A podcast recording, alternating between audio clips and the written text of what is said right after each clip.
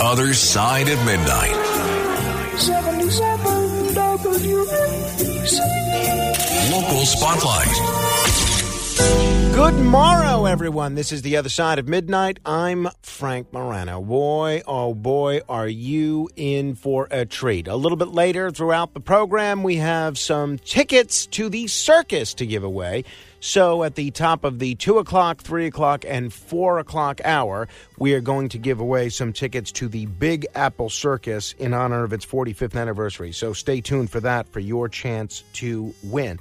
Now, you might remember a couple of weeks ago, we did a segment on this growing trend around the country towards composting your body. Meaning, when you die, instead of being buried or instead of being cremated or instead of being cryonically frozen or something along those lines, you would essentially have your body turned into topsoil, a very rich topsoil that you could use to plant things, or you could donate that soil or do any number of things with it. And after we did that segment, my wife told me the next day that that's what she wanted to do. That after hearing me talk about it and giving it some thought, she wanted to be composted, have her remains, after she donated all of her organs, have her remains composted. The only problem is that is not currently legal in the state of New York. There is a bill that has passed the state legislature that is currently awaiting Governor Kathy Hochul's signature. And if she signs this bill, it would legalize composting in New York. A woman who's a mortician and the author of three books on death and the funeral industry wrote a fascinating op ed in the New York Times over the weekend. I'm going to link to it. It's titled, If You Want to Give Something Back to Nature, Give Your Body. However, you feel about getting your body composted, I certainly think New Yorkers, like my wife, for instance, should have the right to legally choose to do so. As it stands now, five states, including Washington, Oregon, Vermont, and most recently California, have either legalized composting or set a date for legalizing human composting as a means of disposition after death. Why shouldn't New York go with this same trend? It seems like it's very popular and it's growing in popularity. I don't see why we wouldn't give people this option. So I hope Governor Kathy Hochul signs this legislation, if for no other reason than it'll bring my wife some peace of mind. We'll see what happens. Beam me up. To be continued. The Other Side of Midnight. 77 WABC. Local Spotlight.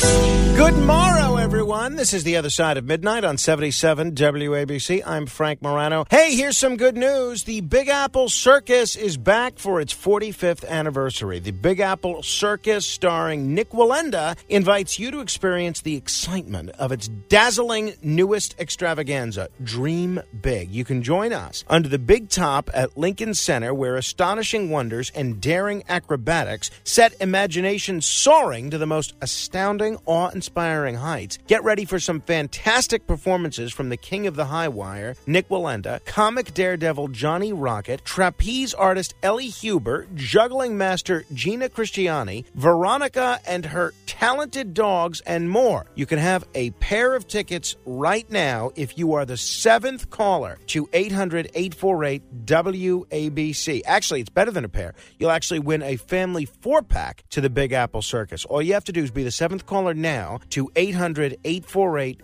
9222. Be the seventh caller, and a family four pack to the Big Apple Circus is all yours. I want to comment very quickly on what's happening with the State Attorney General Letitia James. Her chief of staff, Ibrahim Khan, has resigned amidst a sexual harassment probe. And remember, this is the woman who drove Andrew Cuomo from office because of sexual harassment allegations. And she essentially took the approach that the women that were accusing Cuomo should be believed. Keep in mind that uh, these 11 or so instances that Tish James cited in her report against Cuomo, not one of them has amounted to criminal charges against the former governor. Well, now there are all sorts of questions about what Tish James knew about her chief of staff potentially sexually harassing people, how she handled it, and when she knew it. She hired an outside law firm to investigate this in early October. So clearly, she thought there was at least enough smoke to potentially be a fire that she could hire an outside law firm to investigate. The interesting thing is she kept this all under wraps until after the election. You have to wonder why. What happened to the believe all women and deal swiftly with sexual harassers approach that she made clear during the Cuomo administration? It seems like she may have been putting her political career ahead of some serious sexual harassment allegations. Now, I have no idea how credible these sexual harassment allegations are, but the law firm that she hired found them credible enough to take them pretty seriously. And I think that says a lot. Tish James never debated her opponent, Michael Henry. One has to wonder if this is part of the reason why. Some people are calling for a special prosecutor to be appointed to determine if Tish James dotted all the proper I's and crossed all the proper T's. I think that's probably a good idea. Beam me up. To be continued. The Other Side of Midnight. 77 WABC. Local Spotlight. It will come as no surprise to you that one of my newest favorite TV shows again stars William Shatner. Not as an actor, but as a host and a moderator. I have been absolutely loving The UnXplained on the History Channel with William Shatner. It's great. It, the most recent season, it's uh, season four, and they analyze all sorts of cool things. The weird Wild West, great tales from the Old West that uh, I'd never heard of before. Like maybe Billy the Kid didn't die when everyone said that he died, and all sorts of things like that.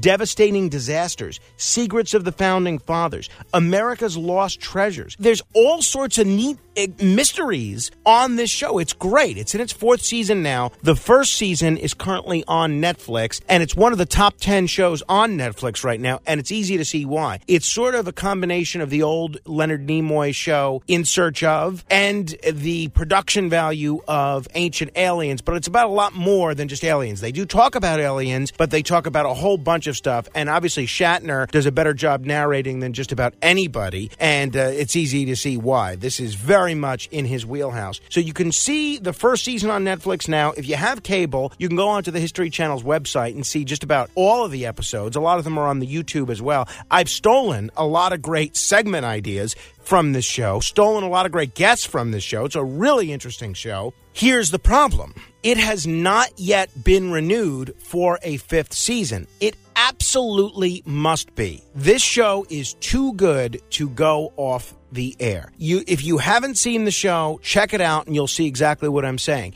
If you have seen the show, then you understand exactly what I mean. So I would urge you, please consider doing what I'm doing. Reach out to both the History Channel and Netflix to let them know that you'd love to see a season 5 of William Shatner's UnXplained. The show is too good not to air. Hey, we've been telling you all about the Big Apple Circus. It's back for its 45th anniversary, and we are giving away some tickets. I'll tell you what we're going to do right now. We are going to give away two family fun packs. That's four tickets for you and your family and whoever you want to bring. You could bring friends. We're not, they're not going to check IDs there. If you are the seventh or the eighth caller right now, you are going to win a four pack of tickets to the Big Apple Circus. 800 848 WABC, 800 848 9222. Be the seventh caller, be the eighth caller. You could see Nik Wallenda. You can see some great trapeze artists and a bunch of other daredevils. It's a really fun experience. If you want to go, call now. 800 848 9222. Beam me up. To be continued. The Other Side of Midnight. 77 WABC. Local Spotlight. It's no secret that this city and this state are in some dire financial straits. Well, what has New York come up with to deal with the coming fiscal crisis that we are facing? Well, we've come up with pot and gambling. And there is a fascinating column by Nicole Gelinas in City Journal calling New York City New Vice City. And it talks all about how New York's post pandemic economic development strategy, namely gambling and weed, is not sustainable in the long term. I'm going to link to this on my Facebook page, and I hope you will read it. Facebook.com slash Morano fan. It goes on and on all about marijuana and the problems with black market marijuana and all the things that are involved in marijuana not being much of a growth industry economically. But pot, of course, is not the only vice that New York is encouraging for its own sake, certainly not the sake of its citizens. New York is also eagerly courting multiple full service casinos. It is a path that other struggling cities have explored before, including New Orleans, including Detroit, and most notably the city we talk about every Thursday at 3:30 in the morning, Atlantic City. Those cities all turned to gambling out of sheer economic desperation. Mayor Eric Adams is unabashedly cheering the expansion of gaming, as he calls it, to create at least 16,000 good paying jobs. So, New York's emphasis on pot and poker, even as the city ignores the day to day quality of life concerns at its core. This all comes despite decades worth of evidence that vice oriented cities really don't thrive. Let's look at cities that have tried this. New Orleans was reeling from a middle class population flight. Did opening a big casino there in 1999 help? Casinos don't have as much of an economic multiplier effect as its proponents would lead you to believe because, first, the house always wins. So people who lose money gambling have less to spend at other attractions like restaurants and sports stadiums. Second, casinos do not create, on balance, high paying jobs. Nationwide, the average gambling industry worker earns $18 an hour, so casinos don't save cities economically. And this has been borne out by academics, but it gets buried because the casinos have a lot of money to spend on PR to convince you that it's a good thing economically for the people. Don't be fooled. I think this New York strategy of basing our entire economic future on vice is completely short sighted and ill conceived for all the reasons Nicole Gelinas cites in this column. I hope you read it, and I hope our lawmakers think twice about continuing down this road in the future. Beam me up. To be continued.